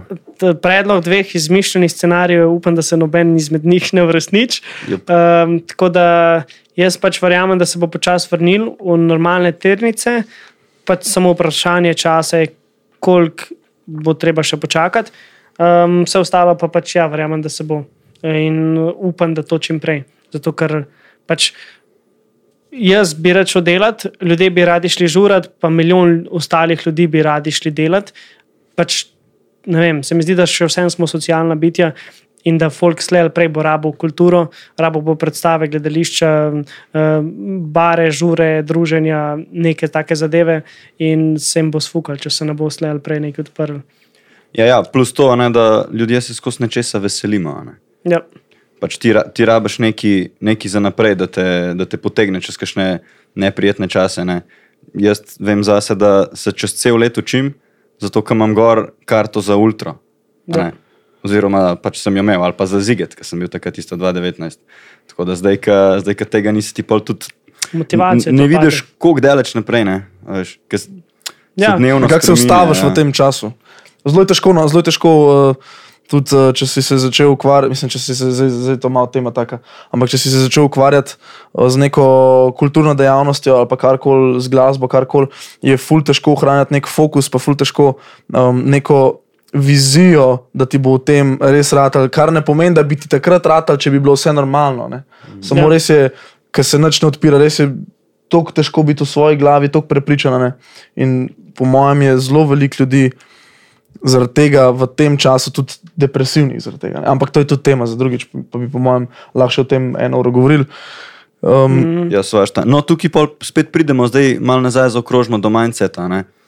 Ke- ke si prej, ko smo šli na biznis coacha, pa si Ja. rekel branje, ne, da, da, da se razvijaš. Ja.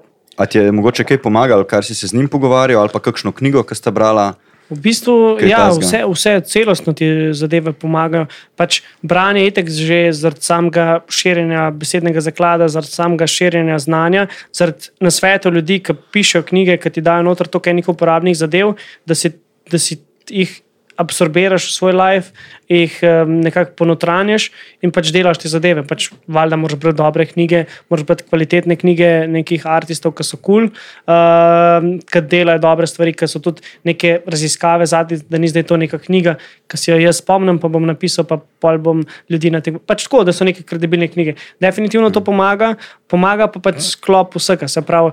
Um, dnevna rekreacija, meditacija, afirmacije, druženje z ljudmi, z ljudmi, ki so boljši od tebe. Mislim, ne v smislu, da, da so nujno boljši, ampak z ljudmi, ki lahko rasteš. In se obkrožiti z ljudmi, ki lahko rasteš, um, si postaviti pravilne temeljne, temeljne, temeljne temeljne. temeljne, si postaviti pravilne temeljne, da pač lahko rasteš. Pripraviti cilje, dolgoročne, kratkoročne, delati neke navade, redno se truditi, izobraževati, um, networkati in pač videti nek, neko vizijo med v osnovi. Pač še vsem, kljub temu, če si ti prebereš milijon knjig, pa če ne boš dal nič v prakso, pa če ne boš nič iz tega naredil, boš pač sam zelo izobražen človek, ki ne bo imel neke koristi od tega. Ne. Tako da pač je treba združiti prakso in teorijo. Mm, Pa pač nabirati izkušnje, kilometrino in vse to. Definitivno ti pa pač zelo pomaga, pač street experience, da pač greš na, da te vržijo v vodo, pa greš na festivale, pa te pol lahko, um, pa te pol lahko sam ta del uh, potegne noter, da se naučiš, pa dobiš neke nove izkušnje. Mm, ampak ja, pač skupek vsega, znanja, izkušenj, dela, uh, napak, učenja, failov, uh, rasti in vsega tega. Ja, pa execution, ne. Ja, pa Lahko pač, se mi, lahko se mi tukaj pogovarjamo do jutra, tudi mi za tale podcast. Recimo. A Veš, smo, ampak smo, ga, smo o njem razmišljali že pred samo korono. Ja. Zdaj, zdaj, ki pa ni eventov, imamo pa še toliko boljši razlog, da smo začeli. A Veš, in mi, da smo dobili tako malo, je ok, kaj če bi se pogovarjali, ker nas to ful zanima. Veš, jaz sem pogledal na tisoče teh, mislim, koliko jih je, teh dokumentarcev, behind the scenes, pa to. Ampak dokler se nismo z Maxom začeli pogovarjati, pa smo tako v koledar vrgli Pikado, pa je padel na vem, 15. september, ok, čez tri mesece imamo deadline in začnemo delati. In Ja. tudi, da si kdaj opazil pri sebi, da si kaj hotel narediti, pa nekako si čutil ta odpor. ja. A poznaš mogoče knjigo The War of Art? Mm -mm. Nisem, še, nisem še prebral, ampak Jaz tudi ne, ampak sem mislil, če, če si ti že kaj o tem. Zato, ker uh, govori o tem, da imamo ljudje vedno nek odpor, da, da nekaj naredimo. A Veš, Okej. vsa, vsak ima želje, uh, vsak ima neke kreativne žilce, um, pole, pole pa sam do tega, koliko ti ta odpor poslušaš, oziroma koliko se mu pustiš za Da te prevzame. In to je, in to je dejanski skill, da greš ti čez to, ne skozi. Okay. Tako da zato sem te hotel vprašati, če si kdaj pri sebi opazil, da si kaj hotel narediti, ampak si, si skozi kot cincov. Ne? In pol sam tisti preskok, ki se zgodi v bistvu, ne vem, lahko Ja. tudi v eni sekundi pa gre. Ja, mislim, glej zdaj berem eno uh, pravilo petih sekund. Ampak, em, Točno to tudi. Ja, ta je malenkost povezana s tem, nisem še te prebral, bom definitivno prebral, ker imam ogromno teh odporov. Jaz imam, starimo, jaz imam, da bi ti videl moje možgane ali pa da bi prišel noter. To je, jaz ob treh, jaz včasih ne spim, pa tako, ker dobim idejo in kar pišem, pol, in ker imam novce in imam v novcih tako, da bi lahko par ur samo bral teh idej, kaj tek se pač. Pri meni je problem, da ne morem vsega zrealizirati, zato ker imam že dovolj drugih obveznosti, pač dovolj, pač že par šihtov, že sin, skombinirati uh, sinkro, uh, ne vem, delo pač takrat, ko je bilo eventov s tem, z, vem, z vsemi PR zadevami, IT, z snemanji, z potovanji, z sestanki, z unimi, z Instagramom, s kontentom. Je ful, pač ti še vseeno vzame enega časa, ful ima ponovadi en job, jaz delam ne vem, štiri jobe naenkrat. In mi pol zmanjka glih tle te neke ideje, ki so, ne vem, ful bi rad začel ustvarjati s TikTokom, pa pač mi včasih zmanjka cajt, včasih je pa glih to. Eh, pa ne, pa zdaj sem že prepozen, pa to ne, pa to ne bo, pa kdo bo to spogledal, pa uno. Veš, ful imam en, enih teh odporov, že sam, sem, zato to je v moje glavi, jaz se tega zavedam. In pol pač včasih namenoma rečem, fakt, zdaj pa dosti, nekaj se tle zdaj omejevati sam sebe in pač grem in to naredim. Ne. Isto je pač pri nekih idejah, ki jih hočem narediti, jih včasih ne naredim, glih zaradi tega, ker se omejujem in se rečem, ne, se bom jutri, se bom jutri. Pa če si nikoli ne rečem, ne, ne bom tega naredil, ampak vedno je, ah, se bom jutri, se bom jutri. In pol to. In pol to Ja, to gre. je eden rek, če poznaš, kao na jutri odloži samo tisto, s čimer bi rad um, pač obležal na smrtni postelji. Ok, good one, good one. Good one! Ja, ne, sej, Ja, sej to, to se princip je, probam. ne. Ta, pr- zdaj sem na Joe Dispenzi, pa na, na pravilo petih sekund. In glih to, pač, ne vem, Joe Dispenza zdaj, odvalite se biti to, kar ste, pa, pa še dvema. Zdaj, trenutno bolj delam na to, pa še seven, um, seven habits of highly effective people. Zdaj To so berem. te klasike. Ja. Ja, Okay, cool, to, mi je, to mi je zdaj, da sem dobim nek, nek habit, nek ritem, zato da si poštimam time management, da si poštimam organizacijo celotnega dneva, da lahko imam dobro osnovo za naprej. Ampak ja, to bom definitivno prebral. Uh, pa pomemben je, da pač kljub temu, glih to, kar večina ljudi čuti, da, mm, da ni. Um, Da ni pravi trenutek, ker vsi iščemo nek popoln trenutek za objaviti fotko, za iti na kavo, za iti na razgovor, za začeti nov podcast, za začeti to. Vsi iščemo nek popoln trenutek, Ki ga ni v bistvu. ne. Ni ga, ne? ti si ga ko narediš. misliš, da je, ja, Ni. pol ugotoviš, da ni sploh. Ja. In ti moraš sam začeti. Ja. In je, meni, je- meni to dela dosta težav, da pač moram sam začeti in včasih ne začnem. In ker si glizar tega, ker preveč razmišljam o tem, da delam, pač f, bi bilo definitivno lažje, če bi imel neko ekipo zraven, ki bi bila uno. Jaz sem ful tak, da pač včasih mi je samo uno, d- glih tako zgubljam neko motivacijo, zato ker imam preveč stvari in pol se malo zgubim, ker sem posod nekje in na koncu stragla ena stvar bolj. Zato, ker, ker če bi imel jaz zdaj 24 ur na dan, bi verjetno realiziral več privatnih idej, kot zdaj, ki imam pač štiri šihte. Ne. Ampak še vsem to so sami izgovori. In tudi jaz se zavedam, da so to izgovori in probam pač delati te svoje izgovore in svoje razloge, zakaj ne. Pač dam na stran, pa rečemo, ok, zdaj pa gremo delati, pa nekaj se zabavati, pa iskati izgovore, ker pač ne bo nič od tega. Kako si pa kaj kritičen do knjig, ki jih bereš? Zato, ker jaz recimo dve, tri leta nazaj, ko sem začel pač brati podobne knjige, Ja. tako, u, v tej piše, bum, bum, bum, bum, bum, bum, bum, bum, bum to bom delal. a ne." Ja. In pol tudi ta Joe Dispenza, ne, me- meni, meni je ful zanimivo bilo, ne, vseh teh. Sem poslušal moje, vse, kar je na internetu, od njegovih podcastov, pa to. Ja. Pa sem pa zanj gledal, a idejo, ne, je bil pa Untoni, ga, ga je pa tako čist skurcu, veš, eh, da, da ima te baja se noter, pa to, veš, da, da v bistvu uporablja samo tisto, kar potrjuje njegovo, ne, da, da je tak, ko- a se to reče pristranski, pač, da, Ja. ja. da gleda Da, ja, samo tisto, pristranski. kar, kar njemu ustreza. Ne. In jaz sem pa rekel, ok, bom, bom tudi knjige začel brati. Njegove, pa da vidim, kako bo. In tudi vse, kar zdaj berem, sem tako, ok, cool, sem dobil te informacije, ampak uizi, Ja. Uizi, so kle, bomo počasi probali, kako si ti s tem. Ja, jaz imam samo težavo, malo pri sebi, da pač definitivno jaz najbolj kar cenim svoj čas, pa ljudi, ki so okrog mene. In glede teh zadev sem dosti zbirčen in pač ne nočem zabijati časa, in zato si tudi včasih izbrišem Instagram, izbrišem neke te distrakcije, da gled za to, da pač mi ne jemlje časa in pač dam na stran. In isto je s knjigo, ne bom namenil neki slabi knjigi, bom se prej pozanimal o njej, če ni dobra, pač bom najdel neko boljšo, ker je toliko enih knjig, da zdaj zgubljati čas za slabo knjigo je škoda. Pač je neka knjiga, ker ne. Tep, naprimer, ena knjiga ne bo dobra, meni bo, njemu bo ok. Veš, vsak ima različen okus in nikoli ne veš, kera knjiga je za koga. Je. Uh, ampak uh, mene je edin zmot, če mi, če mi ne dože na začetku uh, z nekimi verskimi zadevami smara tam noter, pa me pač čisto odbije in pač ne morem brati knjige več. Ker mi je tako kot Tony Robbins, legenda, vse super, poslušam te njegove zadeve. Mm. In pol na koncu, on, God bless you, in ne vem kaj. Sem mislil, a lahko prosim, ne vključujemo vse neke vere v neki, in mi pač zgubim voljo, da bi to polsko pogledal. Vse vem, razumem, da to delajo zato, ker je pač Amerika že na splošno, so tako verni, da pač dobi pol bazo, ne vem, če 100 milijonov ljudi dodatno, ne vem. Pač ima toliko širši spektr, zato ker se lažje ljudje poistovetijo z njim. Verjamem, da je to poslovno namen, pač da je to z namenom naredil, ampak mene to odbija do tega, da bi pač poslušal od nekoga še naprej. Zato, ker pač, ne vem, pustimo to, to so za drugič teme. To res so za drugi šteme. Ne, spravno, samo škapa mene zdaj takoj odvrne, ne, če kakšno knjigo hmm. tako dvignem. Te, kaj vidiš, da je čista una, ameriška nahajpanost, uno, you can do it, pač sam, če si želiš, ne, Ja. te scene. In takoj, kva sem zanč bral, uh, ta Robin Sharma, ne, njega Ja. poznaš. Ja, ja. Um, pa tako poslušam podcast, pa to pa mi je ležita, veš. Pa sem pa bil v Šparu, pa sem kupil uh, unga. Uh, Kaj že? Voditelj To- brez- Voditelj brez naziva. A Ja. to si bral? Ja. A ti je to dobro? Um, Meni je to, meni je to res tako mal mim. A veš zakaj? Ne, najbolj, sem- me, najbolj me pogrejejo une kratice, a veš. Ka, Ja. ka, pro, ka proba dati eh, nek lesen čez in pol reče, John, ti moraš postati NNS.